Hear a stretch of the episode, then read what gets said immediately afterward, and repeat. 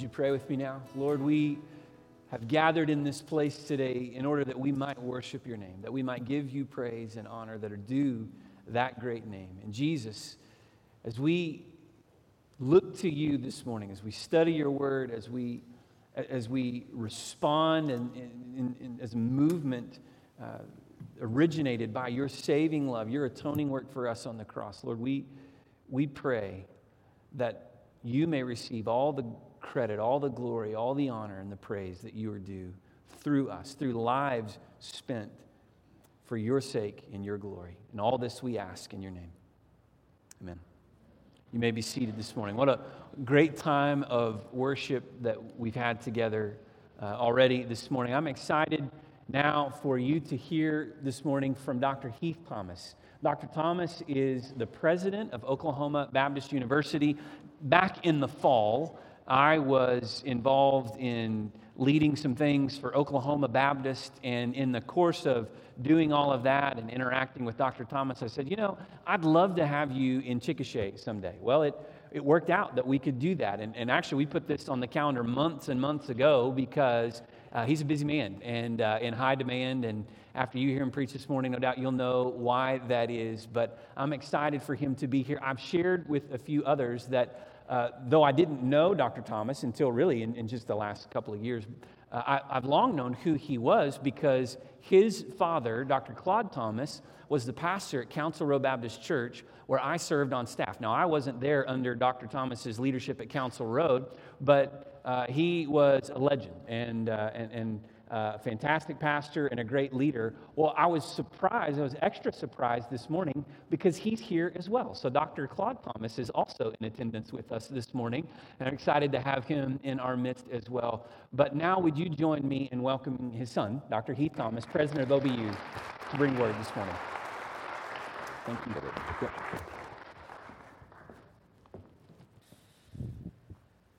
Well, it is a joy to be with you today and you know, Pastor, I, I, do believe in giving honor where honor is due. And, church, you need to understand what a gift you have in your pastor and their family. And so, thank you so much for the opportunity to be here uh, and to worship with you this morning. It is a real joy. And uh, I am the president of OBU. I love serving my alma mater. I'm a 1998 graduate. My brother's a 1995 graduate. We do love the institution, we love the university. And uh, what I love most about the university is the direction that we're going. I believe God has called us to serve our churches and to serve our communities well by equipping the next generation of future shapers, listen to this, to live all of life all for Jesus. And so it doesn't matter if you're going to be a doctor or a lawyer or a business person. It doesn't matter if you're going to be a teacher or a scientist or a mathematician or an educator or anything. Here's what we are called to, and this is something we're going to discover together today. God calls us not just to get a job. Now, at OBU, you're going to get a job. That's great. But can I just say, God calls us to more than that. He calls us not to waste our lives, but to leverage our lives for Christ and his kingdom. And so that's what we're striving to do at OBU is to equip the next generation, not just to get a job, but to add value to our communities and our churches by, by leveraging everything that we are for the great name of Jesus. And uh, that's a different kind of education, to be sure, but it's a worthy education indeed. And so, if you're interested in that, I'll just say we have a table out there, and we're going to do a brief reception after the service, and everybody's invited. Don't have to be an alum of OBU, and uh, we've got some friends there who'll be able to talk with you. Okay. What I need you to do is I need you to work with me this morning, okay? So, one of the things that I would like for us to do is to put on our thinking caps and I want you to think about the most significant transition or change that you've had in the past two years.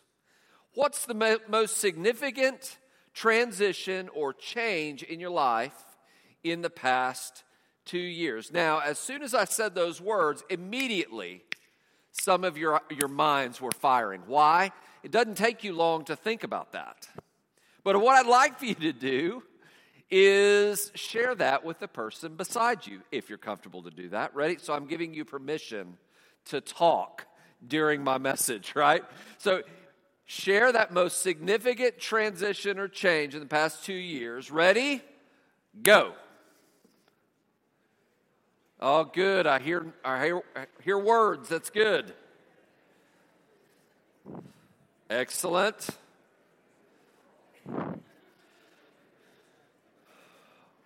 All right, I'm going to time you. You've got 10 seconds. Get ready. Three, two, one. Okay. Now, for some of you, how many of you are seniors and you're transitioning out of high school and you thought, that's my, that's my, you know? Okay. So OBU just had its graduation yesterday. And we just saw about, uh, well, almost 300 uh, graduates go through uh, and, uh, you know, graduate from OBU yesterday. Uh, after shaking approximately 600 hands, I got up and told in the charge that I gave, I said, hey, before I say anything else, I can't feel my hand. Shaking so many hands. So that's one kind of transition. Some of you have changed jobs in the past two years. Some of us have experienced something that we know called COVID in the past two years. Some of us have experienced other transitions and change. And it's not something that we celebrate. It might be we have uh, encountered our bodies turning against us. Change is very difficult. And in fact, sometimes whether we celebrate or whether we mourn change, we could all agree that change is just part of life. And it's change that we want to talk about today. In fact, the title of today's message is Embracing Change in God's Kingdom. And to get us line of sight on how you and I can not just uh, uh, weather change, but rather embrace change, we're going to go to God's Word. Now, I would encourage you to turn in your Bibles to the book of 1 Samuel. Now, 1 Samuel is actually uh, part of a larger book, 1st and 2nd Samuel. In the ancient times, both of these books were on the same scroll. And so it's one long story. And uh, 1st, 2nd Samuel is really a fascinating story about transition and change. And where we're going to be looking today in 1 Samuel chapter 16 is a significant moment of change in the story of the people of Israel. And it's a transition of kingship.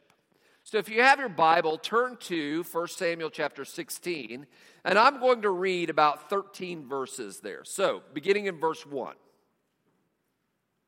The Lord said to Samuel, How long are you going to mourn for Saul since I have rejected him as king over Israel? Fill your horn with oil and go, for I'm sending you to Jesse of Bethlehem because I have selected a king from his sons. Stop. What is going on in this passage of Scripture? Well, there's a guy. His name is Samuel. He's the prophet of God. Samuel, if you read in the early chapters, chapters 1 through 3 of the book of 1 Samuel, find that that uh, Samuel is an answer to prayer. In fact, his name, Samuel, comes from the Hebrew words uh, Shemuel, which means God has heard. He is literally an answer to a mother's prayer. And this woman was uh, barren, she couldn't have children, and uh, it was her dream, her prayer that she would have a child. And uh, her, her husband, uh, like sadly, many of us was kind of uh, clueless as to what was going on with his spouse. And uh, so he thought, oh, it'll be okay, but it wasn't okay. And so she is forlorn, and God meets her at the sanctuary. And she begins to realize, oh my goodness, God has answered my prayer, and I'm going to have a child. I'm going to name him God has heard, Samuel. And so God gives her Samuel as a child. And you know what she does as soon as God gives her a child? She gives him back to God. And he becomes a priest. But he's also a prophet as well, a spokesman for God. So Samuel is this major figure in the story of uh, the people of Israel. And as a prophet, God tells him, hey, we're going to transition from the time of judges, the charismatic leaders who, uh, who lead Israel, the people of Israel. We're going to transition from them to kings. And so, Samuel, you're the one who's going to anoint the first king of Israel. His name is Saul. Now, Saul's name comes from the Hebrew word, means uh, something like they've requested. And what the people of Israel did is they, they wanted a king, but they wanted a king kind of like all the other nations, and that was Saul. By chapter 15 of 1 Samuel, we discover that Saul, the first king of Israel, is no longer going to be king. We'll talk about that in just a minute. And in chapter 16, we discover who the next king of Israel will be. That's what's going on. And what God says here in the first couple of verses is we discover that the next king of Israel is not going to be Saul, it's going to come from the family of Jesse. Fill your horn with oil and go. I'm sending you to Jesse of Bethlehem because I have selected a king from his sons. Okay? That's what's going on. Now, look at the next verse, verse 2. Samuel asked of the Lord, How can I go? Saul will hear about it and he'll kill me. But the Lord answered, Take a young cow with you. Say, I've come to sacrifice to the Lord. Then invite Jesse to the sacrifice, and I will let you know what you are to do. You are to anoint for me the one I indicate to you. Verse 4 Samuel did what the Lord directed and went to Bethlehem. When the elders of the town met him, they trembled and they asked, Do you come in peace? Stop. Why in the world would the elders, when Samuel comes into the city, why would they say, Do you come in peace? I mean, after all, he's the prophet of God. He's well respected.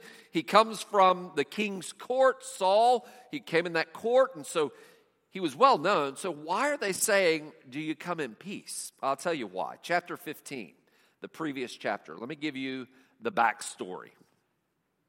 The backstory is kind of like this Saul, as I said, is a king. He's the first king of Israel. He's the king that the people requested, but he's not the king that they need. And let me tell you why.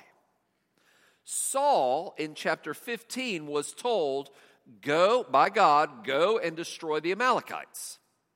And it wasn't just, uh, you know, say hi to them and conquer them. No. It's a hard text, everybody, and the Bible's full of them. This is a hard text. And the hard text is God says, Go destroy the Amalekites, wipe them out completely. Don't take anything, even the animals, destroy the animals. Well, Saul, he goes in and he fights the battle, but he doesn't quite do what God says. In fact, he keeps the animals, a bunch of sheep. He also keeps the king, the Amalekite king, Agag. What a terrible name, Agag. He keeps the Amalekite king, King Agag, and all of the sheep. And so, what happens is Samuel is away, and God uh, gets hold of Samuel and says, Your boy is uh, rebelling against me. And so Samuel runs to the camp where the Israelites are. And when he rolls up, guess what he hears? And he says, What is this bleating of sheep in my ears? And Saul says, Oh, uh, well, welcome to the party. We're going to make a big sacrifice to the Lord. He's quick on his feet like that. And Samuel says, Hey, buddy, To obey God is better than sacrifice. Don't you know that you have rebelled against the word of God? And what's the deal with this king here, King Agag? Didn't God say to wipe out the Amalekites, everybody? Yeah, but Saul says, all my mighty men kind of influence me. So he's not a king, right? And Samuel says, Hey, look, because you haven't re- obeyed the word of the Lord, the kingdom is going to be torn from you. And you're no longer going to be king. And then, again, I told you it's a hard text, 1 Samuel 15. What he does is he takes a sword, Samuel does. you ready? He hacks Agag into pieces before the Lord. Okay, yikes, that's, uh, that's tough. But apparently the word got around. Don't, me- don't mess with Samuel.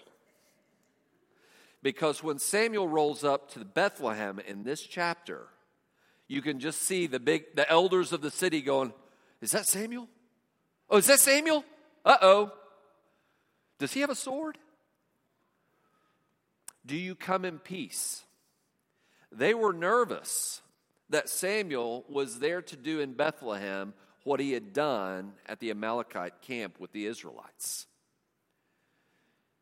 And what does Samuel say? Look at the verse. In peace, he replied. Verse 5. Not only am I not here to wipe you out, he says, I've come to sacrifice to the Lord. So consecrate yourselves and come with me to the sacrifice. Then he consecrated Jesse and his sons and invited them to the sacrifice. And when they arrived, Samuel saw Eliab, and he said, Certainly, the Lord's anointed one is here before him. But the Lord said to Samuel, Hey, don't look at his appearance or his stature, because I've rejected him. Humans do not see what the Lord sees. For humans see what is visible, but the Lord sees the heart.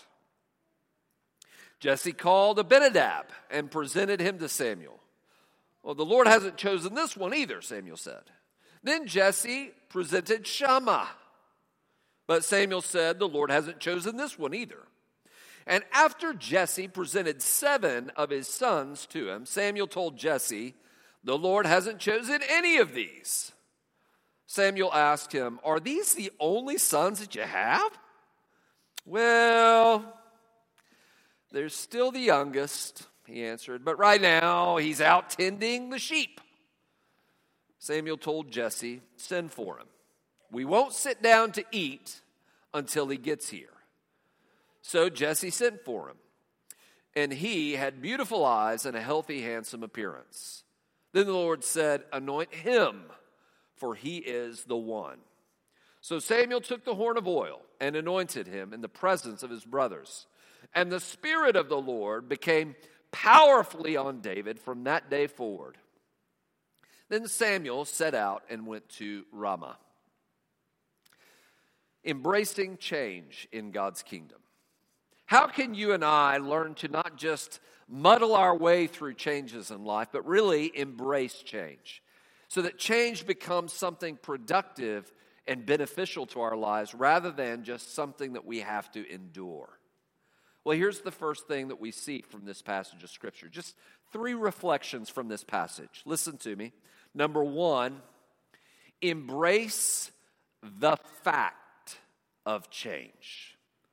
Embrace the fact of change. Now, I told you that 1st and 2nd Samuel was actually one passage, one book. It was originally on one scroll in the ancient times. And the entirety of 1st and 2nd Samuel is actually a book about change, a change in priestly leadership. When the book opens, the high priest is a guy named Eli, and there's a transition from Eli and his sons and the leadership of priesthood to Samuel and his family. There's a change in political leadership. When the book opens, there are judges leading the people of Israel. And there's a transition and change between the judges and the monarchy. Big political change. There's a whole lot of other changes that we find in this book. We're looking at one of them. In the monarchy, there's a change from the first king of Israel to the second king of Israel. So there's from Samuel to Saul, from Saul to David. Change. The book of 1st and 2nd Samuel is about change. What you and I need to understand is change is not something that is optional in our lives.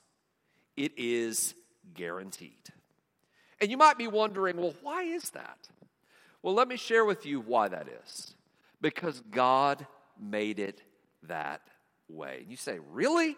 Yes, let's go back to the beginning. You remember Genesis 1?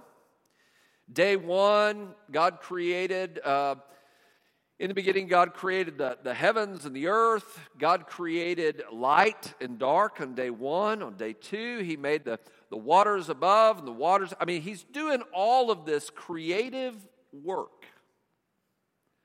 Waters above, waters beneath. Day three, dry land. Day four, sun, moon, and stars. Day five, birds and fishes. And then day six, he makes human beings. It's that fourth day that we need to pay attention to. Day one, he makes the light and the dark. Day four, in Genesis 1, God made the sun, moon, and stars, but the text gives us the reason for it to designate days, months, and seasons. Now, while we might look at that and say, well, that's no big deal, it is a big deal. Why? Because days, months, and seasons are part of the created order. Do you know what that means for you and for me? Time is always marching on because God made it that way. As much as we want to put time in a bottle, as much as you know sh- tears were shed yesterday from our students, and actually, my niece graduated yesterday from OBU. And you look back and you would say, Oh, these were the best days of my life. I don't want anything to change. Guess what? You can't do it. Change is part of life. You think, well, my family, I pray it will never change. My friend, it will. My life, I pray that it will never change. It will. My, my job, it will never change. It will. My church, it will never change. It will. Why? Because change is part of the created order.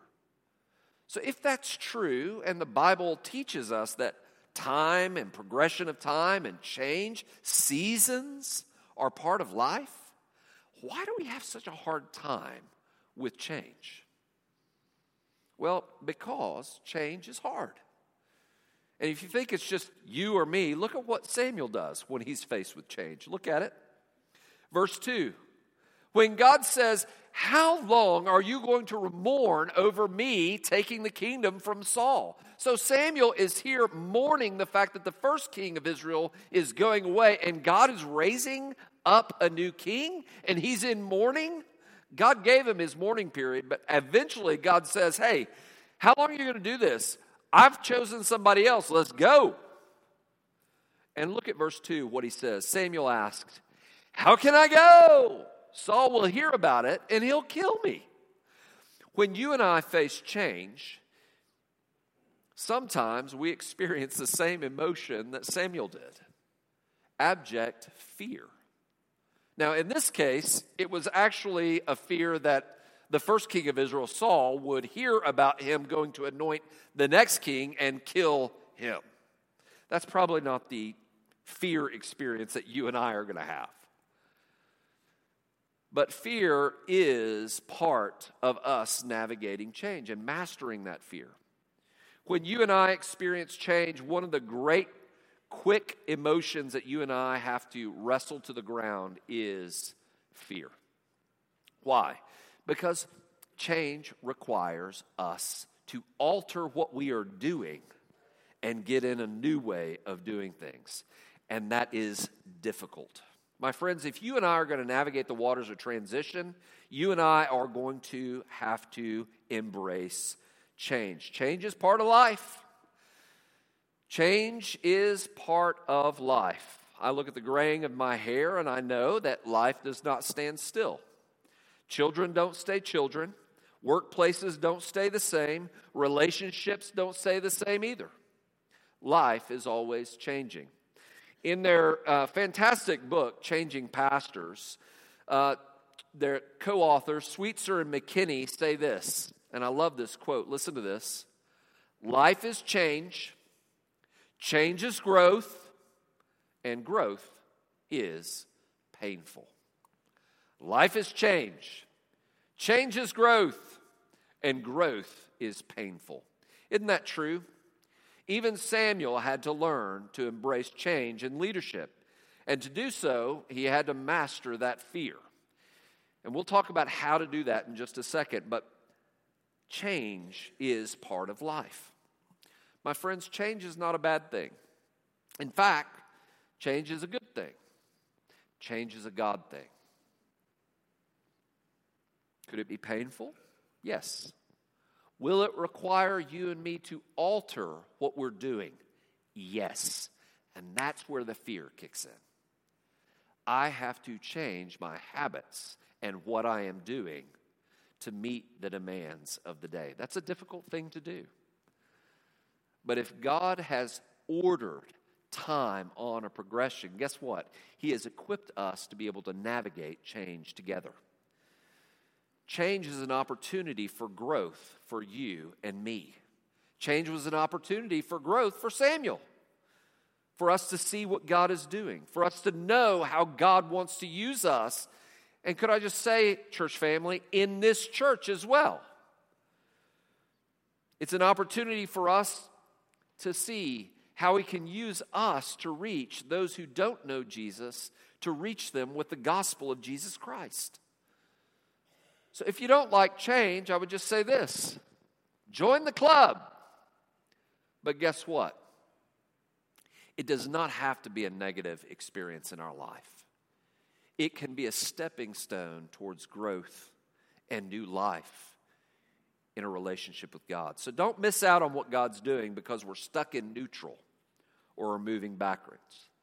God wants you and me to move forward and to embrace change. So, how do you and I face our fears and move forward with change? Again, we get a glimpse here in this passage of Scripture. First of all, if you're going to, and I are going to master uh, change and our fears in the midst of that change, here's what we got to do. Number one, listen to the voice of God. When you are fearful or uncertain, God's voice is the anchor on which or to which we can moor our lives. The voice of God. Do you know in the Old Testament, over and over and over and over again, do you know what happens when God's people face change and it's scary? Do you know what happens? God speaks.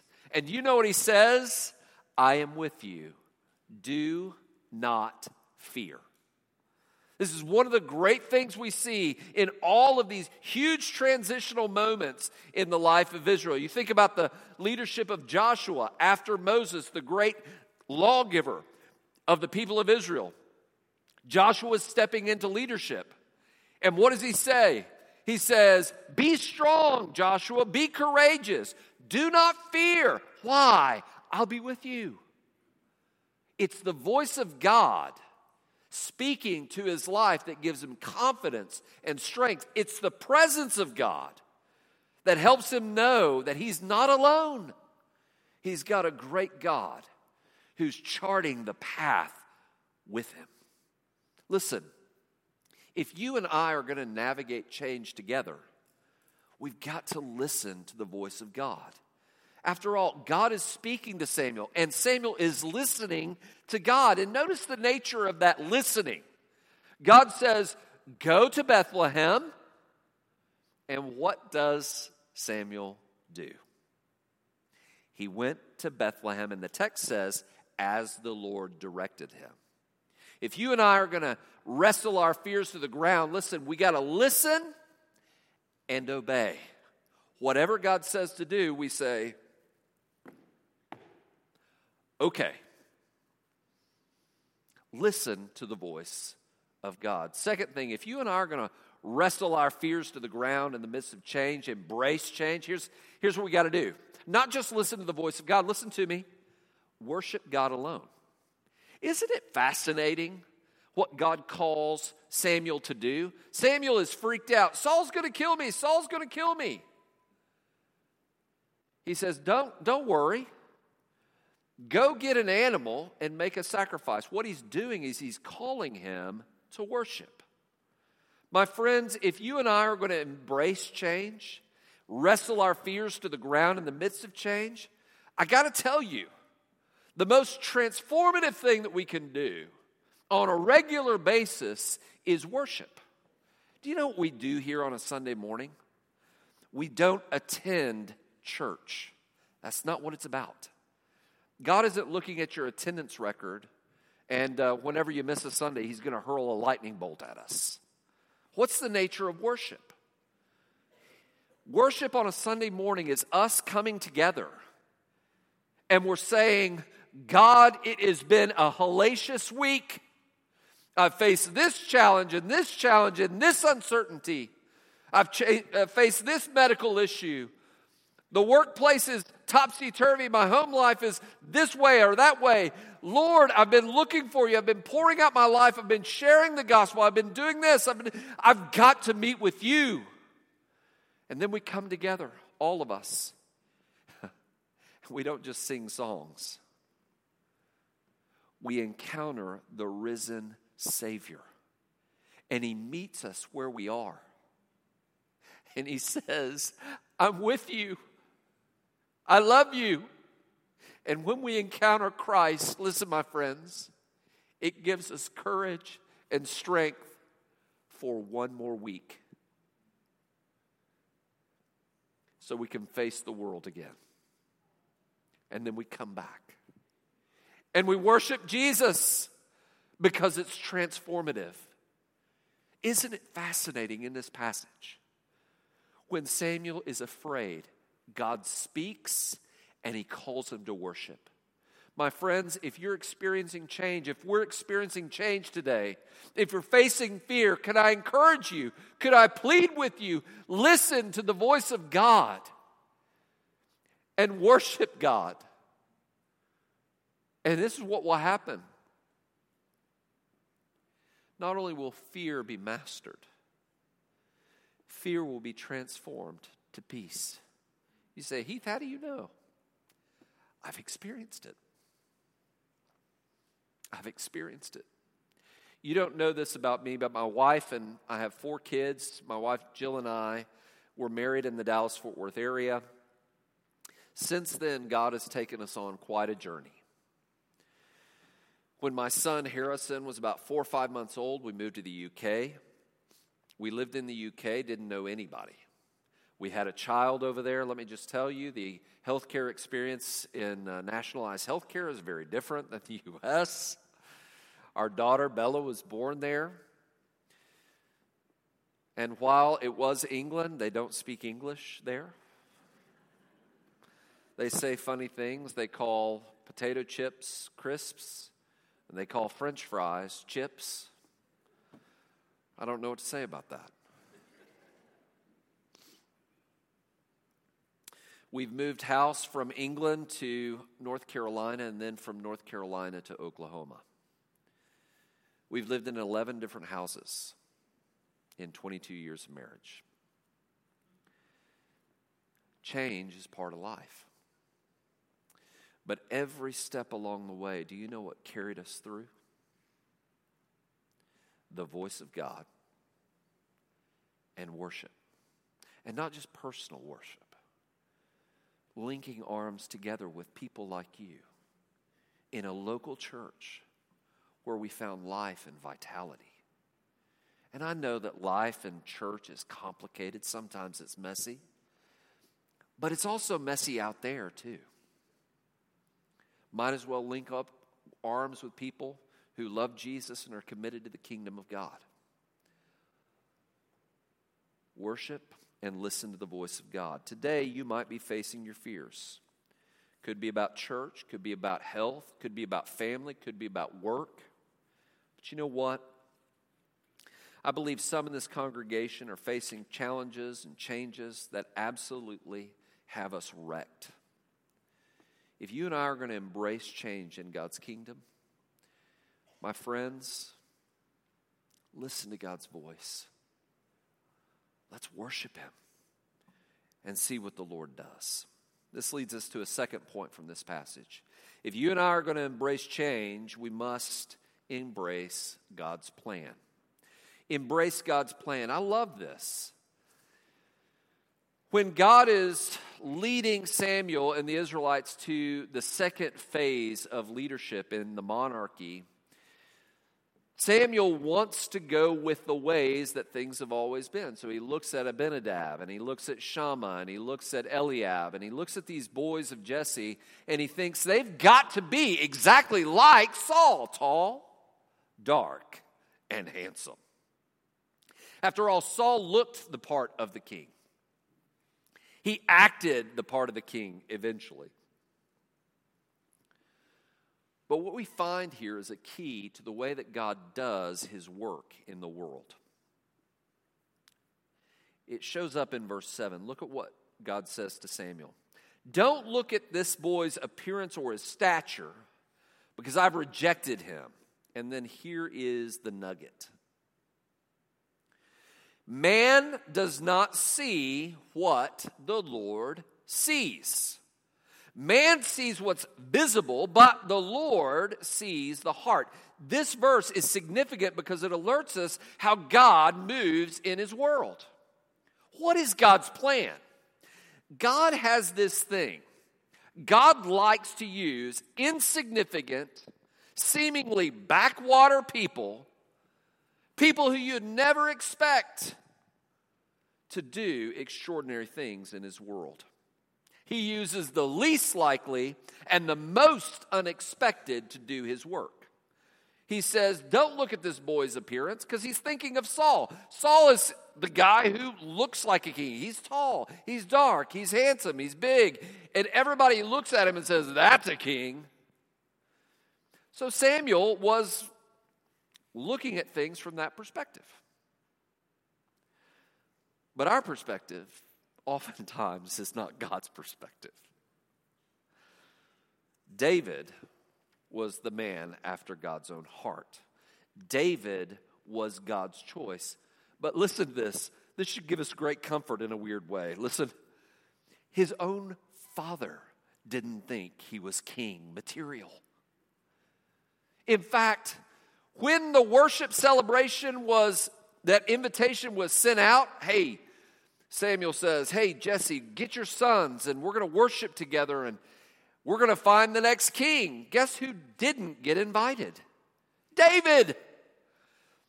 Jesse didn't even think to invite David. Why? He's too small, he's too young, he's too insignificant. By external appearances, David should not be God's choice. Saul should.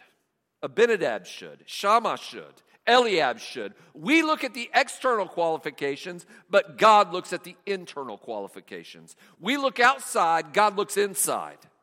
When God moves and change occurs, God uses the least likely to do the greatest things. Think about it. Abram, the father of Israel, he was a foreigner and a sinner. Israel was not a mighty nation. In fact, they were weak, rebellious, and insignificant. David, he was a young, inexperienced runt. Why does God use the least likely and the insignificant to do his work? So everybody knows who will get the glory. If the strong person does the great thing, guess what? It's easy to pat the strong person on the back and say, You are very talented. But if God does the extraordinary work in the congregation here in Chickasha. If God establishes a revival here in Chickasha, Oklahoma, in Shawnee, Oklahoma, who gets the glory? He does. That's the way it's always been, my friends. That's the way it's going to be. God uses the unexpected so that He can get the glory. Now, why does that matter for you and me? Here's the point. Listen to me. you may not think God could ever use you. I'm too insignificant. I don't have the education. I don't talk very well. I, I, God could never use me. Do you know my past?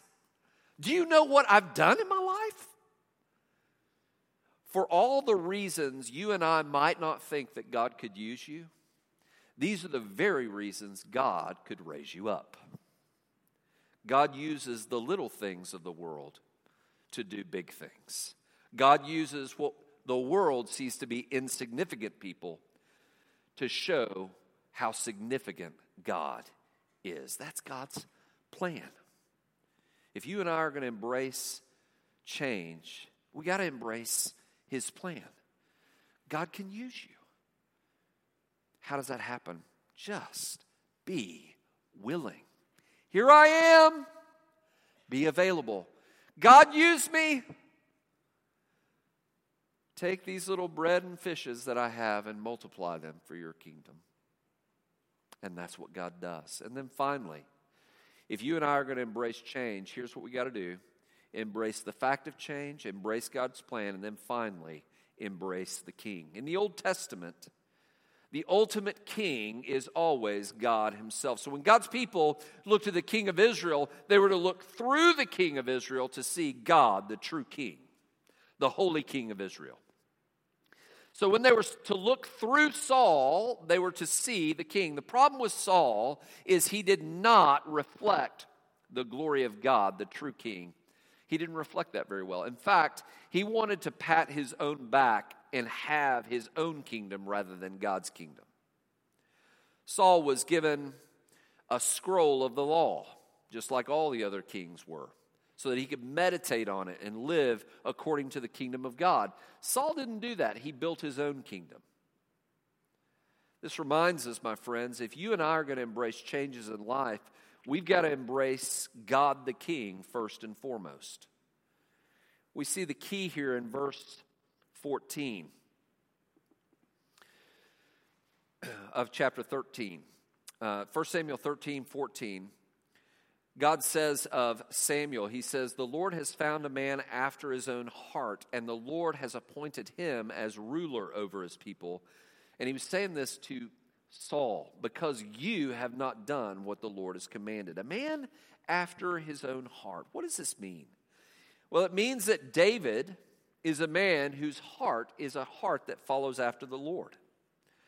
So the question that you and I have to ask is who's in control of our lives? if we are going to embrace change well, it's got to be God. We've got to build God's kingdom rather than our kingdom. Saul built his kingdom, and as a result, the kingdom was taken from him. But if David builds God's kingdom, God will give him the kingdom. So, who's in control? If you and I are going to embrace change, my friends, the primary one to whom we look, to whom we owe our allegiance, is God Himself. This is true for the ancient Israelites. This is true for Samuel. This is true for David. It's no different for you and for me. It's no wonder that when Jesus is describing what life is all about, he doesn't say, Seek your own kingdom first. What does he say? Seek first the kingdom of God and his righteousness, and everything else will be added to you if you and I are going to embrace change, we got to realize it's God's world. God is king, we are not. What we've got to do is live under the lordship of God the King.